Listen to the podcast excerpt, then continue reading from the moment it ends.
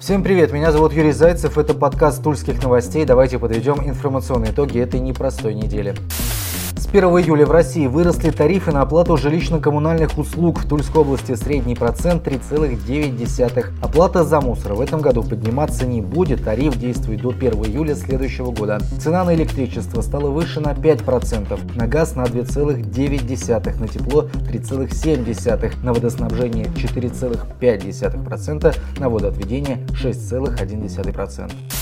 Еще одно событие 1 июля. Голосование по поправкам в Конституцию. Выборы можно было сделать, напомню, и до этого в течение целой недели. И так, как мы уже все в принципе знаем, поправкам жители страны сказали «да». В Тульской области явка составила 73%. За изменение главного документа страны проголосовали более 83% жителей региона. Против 16 с копейками процентов. Почти 6 тысяч бюллетеней оказались недействительны. Самыми активными оказались жители Каменского и Веневского районов, пассивными Ефремовского. Единодушие по поводу поправок в Богородицке. Там за изменение Конституции высказались аж 92%. Пресс-секретарь Владимира Путина Дмитрий Песков назвал итоги голосования триумфальными. Теперь о коронавирусе. Тема инфекции сошла с первых полос, но в регионе по-прежнему ежедневно фиксируется более 70 случаев COVID-19. Да, темпы распространения вируса снижаются. Еще месяц назад фиксировалось под сотню заболевших. Однако растет смертность. Жертвами коронавируса стали уже 118 жителей Тульской области. Прирост ежедневный. Выздоровели почти 6 тысяч человек. Активных случаев чуть больше тысячи. Больше всего заболевших, конечно, в Туле 2713 человек. Далее Новомосковск 450 случаев. Щекинский Киреевский районы 447, Ефремовский 435. Меньше всего случаев в Дубинском районе 17. Как заявил на этой неделе главный санитарный врач региона Александр Ломовцев, у большинства жителей области мог выработаться иммунитет к коронавирусу. Заявление, правда, сделано с пометкой «по предварительным данным».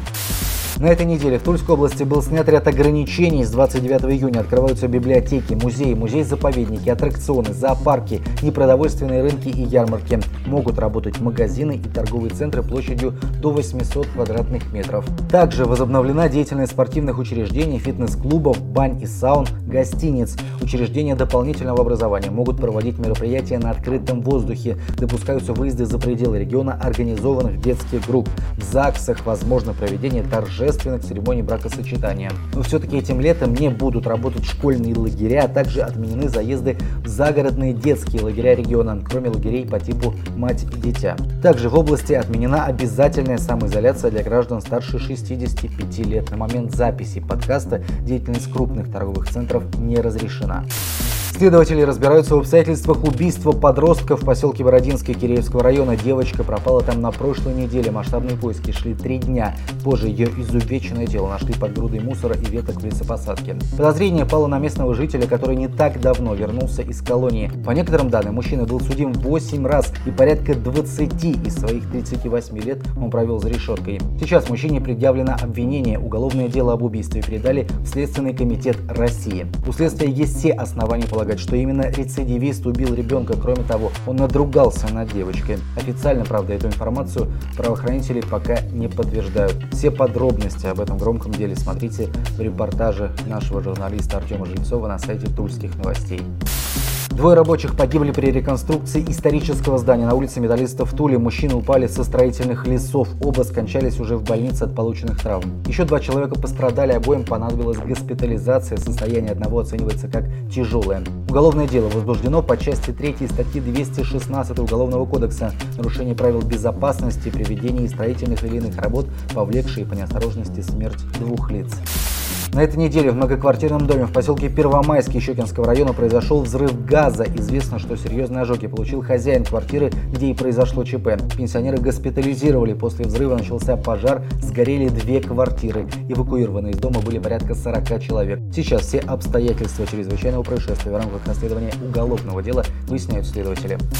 Две новые автостанции, северная и восточная, заработают в Туле осенью. Строительство первой завершается на улице Октябрьская, второй на улице Оборонная. На этой неделе представители администрации проинспектировали ход работ на автостанции Восточная. В ее строительство было вложено 85 миллионов рублей. Работы там завершены примерно на 90%. Планируется, что через полторы-две недели подрядчик приступит к благоустройству территории. В автостанции планируется размещение салона сотовой связи и аптеки. По подсчетам администрации города ежедневно вокзал будет принимать принимать порядка 220 рейсов. Пассажиропоток около полутора тысяч человек в сутки. Уже в сентябре автостанция должна начать работу. Она будет обслуживать 8 межмуниципальных маршрутов Киреевск, Шацк, Шварц, Кимовск и Болохово. Автостанция «Северная» будет принимать ежедневно 190 рейсов с пассажиропотоком до 1000 человек. Инвестиции в строительство составили 60 миллионов рублей. Вокзал будет отправлять и принимать автобусы в Москву, Венев, Новогурово, Поповку, Анишино, Берники, Ленинский, Малахово и Ревякино.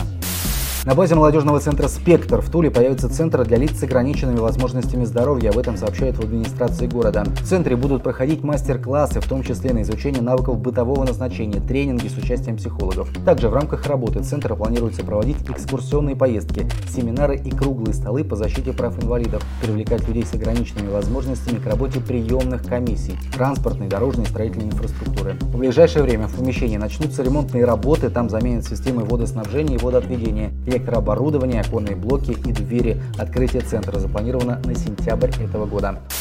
Тульский «Арсенал» остался без главного тренера после домашнего поражения от Ахмата. Оно стало пятым подряд. Команду покинул Игорь Черевченко. Его ставку руководство поддержало. Готовить оружейников к заключительным турам премьер-лиги будет работавший фарм-клубе «Арсенала» на московском «Химике» «Арсенале» Сергей Подпалый и наставник молодежки красно-желтых Николай Ковардаев. Черевченко поблагодарил болельщиков за атмосферу на стадионе, губернатора за поддержку и сотрудников клуба и тренировочной базы за совместную работу. Специалист пожелал побед «Арсеналу» в следующих турах. А следующий тур уже завтра в Москве пройдет встреча с «Динамо». Что касается нового главного тренера «Арсенала», то в СМИ называют кандидатуры Юрия Семина, Рашида Рахимова и Магомеда Алиева. Последний фаворит на пост. Сейчас он возглавляет клуб «Чайка», выступающий в футбольной национальной лиге. Вот такой выдалась эта неделя. Надеемся, что следующая будет лучше. Читайте тульские новости. Будьте внимательны. Удачи!